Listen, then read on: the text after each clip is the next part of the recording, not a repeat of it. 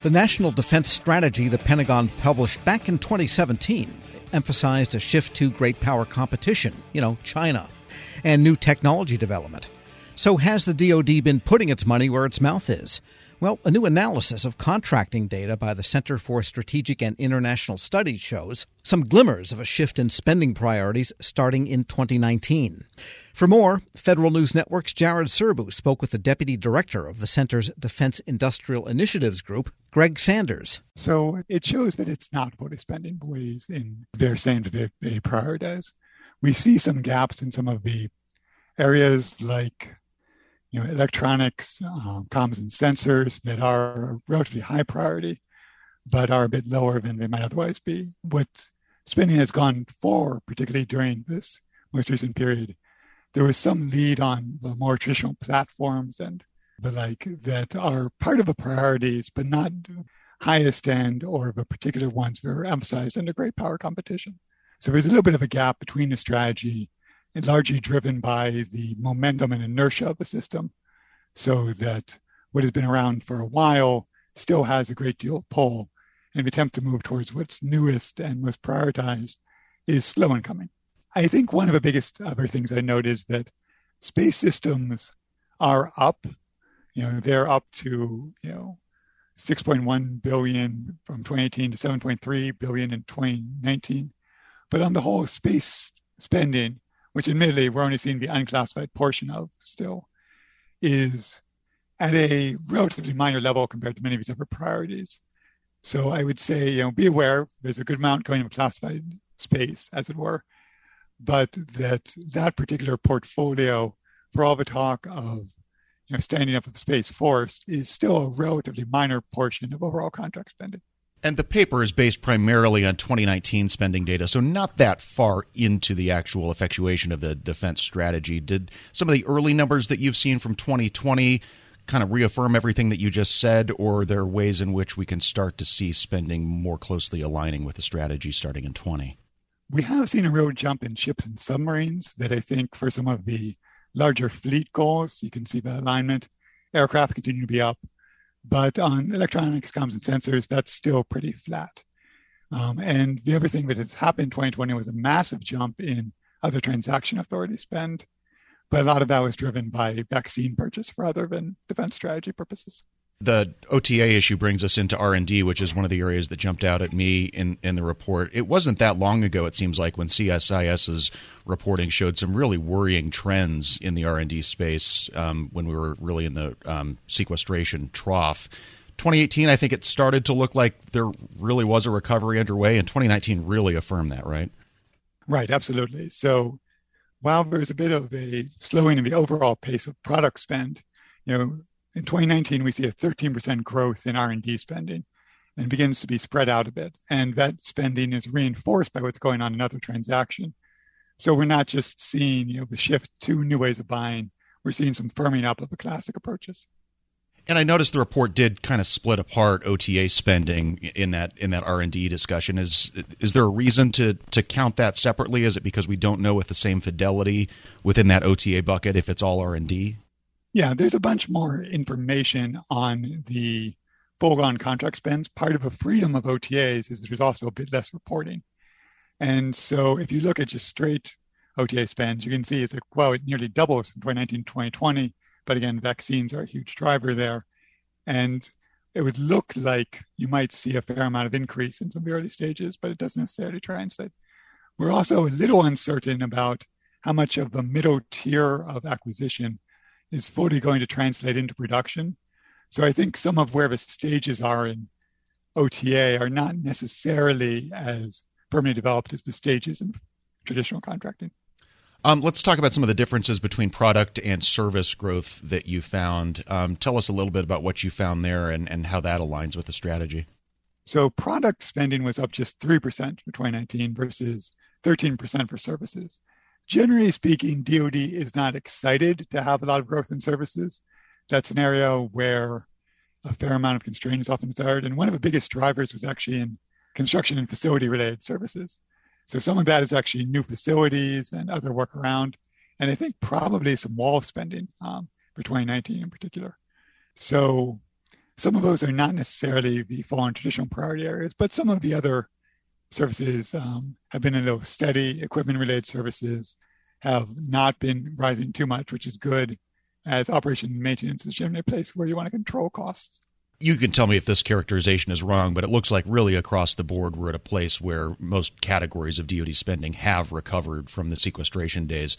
Are there, assuming that's right, are, are there any particular areas where there's reason to be concerned about the health of the industrial base, even in 2021? Or I, I should say it in 2019, because that's where, where the data is from.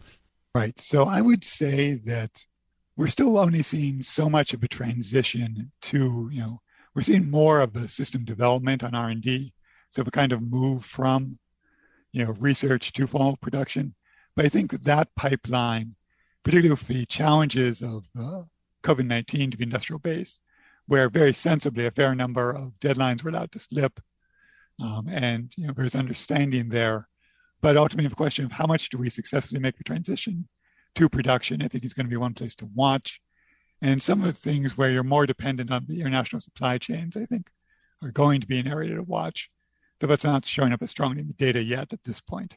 We're seeing still a more stable like vendor count.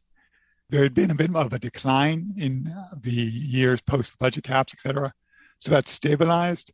But I don't think we're seeing any evidence yet of really a massive intake of the non traditionals or that goal of expansion in that range it's obviously going to be a while before we see exactly what the impact of the Afghanistan withdrawal has been on defense spending. But but I assume at least what you can do is look at 2019 numbers and see how much was in OCO because there was still a pretty robust OCO budget at that time. Do you can, can you break things out in that way and see with the absence of that OCO spending, real OCO spending, I mean, how that might impact the trends once that spending is removed as it now has been? So historically, we can break out OCO some. We didn't do it in this report specifically, but I've looked at it in some other ones. And I believe it was around 10 billion, I think, in um, RELCO. I will double check that number and get that for you in full. Um, so I think we're going to see that drop off some, though the concentration in Afghanistan had been a little lower as there had been a bit of a drawdown there for a while. But obviously, one of the big factors of his final withdrawal and, you know, reinforced now by what happened was the pullback of the equipment, you know, support for the Afghan Air Force, etc. So the international services part of, of the industrial base that does things that go along with foreign military sales are going to be affected. There's been enough of a rise of foreign military sales in some other areas that are less associated with OCO and more associated with either allies or partners that are in more stable situations have been up a bit that I think will steadily mitigate the impact of that on the industrial base. Greg Sanders, Deputy Director of the Defense Industrial Initiatives Group at the Center for Strategic and International Studies, speaking with Federal News Network's Jared Serbu. Find this interview and a link to the CSIS report at federalnewsnetwork.com slash Federal Drive. Subscribe to the Federal Drive at Podcast One or wherever you get your shows. Hello, and welcome to the Lessons in Leadership podcast. I am your host, Shane Canfield, CEO of WEPA. Today, I'm thrilled to be joined by Vice Admiral Cutler Dawson. Cutler has had an incredible career serving our country for 35 years in the Navy, where he attained the rank of Vice Admiral. During his service, he had numerous assignments afloat and ashore, including Commander, Second Fleet, Striking Fleet Atlantic, and in Washington at the Pentagon and on Capitol Hill, where he was the Navy's Chief of Legislative Affairs. Immediately following his retirement from active duty in 2004, he became the president and CEO of Navy Federal Credit Union, the world's largest credit union, where he served for 14 years. Under his leadership, Navy Federal grew from 2 million to 8 million members. Phenomenal. Cutler, welcome and thanks for joining me. Thank you, Shane. You've had a fascinating career across both military and the private sector. Can you tell us a little bit more about your background and your professional journey? Well, I started out at the Naval Academy where I graduated in 1970, and then, as you mentioned, spent 35 years in the Navy um, with uh, six actual actual uh, afloat commands. Uh, the first one was when I was 27 years old. Uh, I didn't know enough to be scared of anything, and it was uh, probably one of the highlights of my career. Um, and then after I retired after 35 years, I went to uh, work at Navy Federal Credit Union as the CEO, where I spent my next 14 years. Um, I'm I'm currently retired and enjoying life, and um, it's been a great run for me. How would you describe your leadership style, and how's that developed over the years? My style has been quite con- consistent. Um, I believe, and I've learned this in the Navy, that you have to go to the deck plates uh, to see what is going on, and you have to learn what your people do and how they do it, so you can help them to be better at it and more efficient and more productive. Um, it's um, something that you need to do all the time. Um, I remember I used to tell folks that um, you don't want to retreat to your cabin. And what I mean by that is um, the longer you're in a position, the less you think you have to get out and about.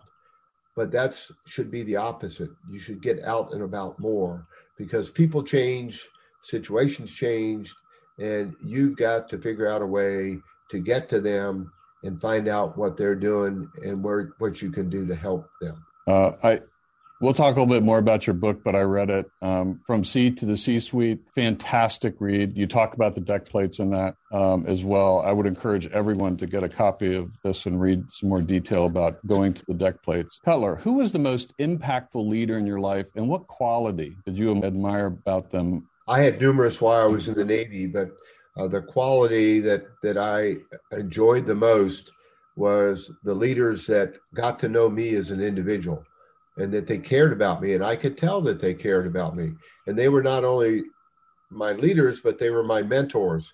And um, I remember um, one particular one Bill Schiffer when I had my first assignment at the Pentagon um, I would go in to see him with my problem of the day and I knew that he had numerous problems of his own, but he would stop and he would focus on me and he would make me feel like I was the most important person in his world.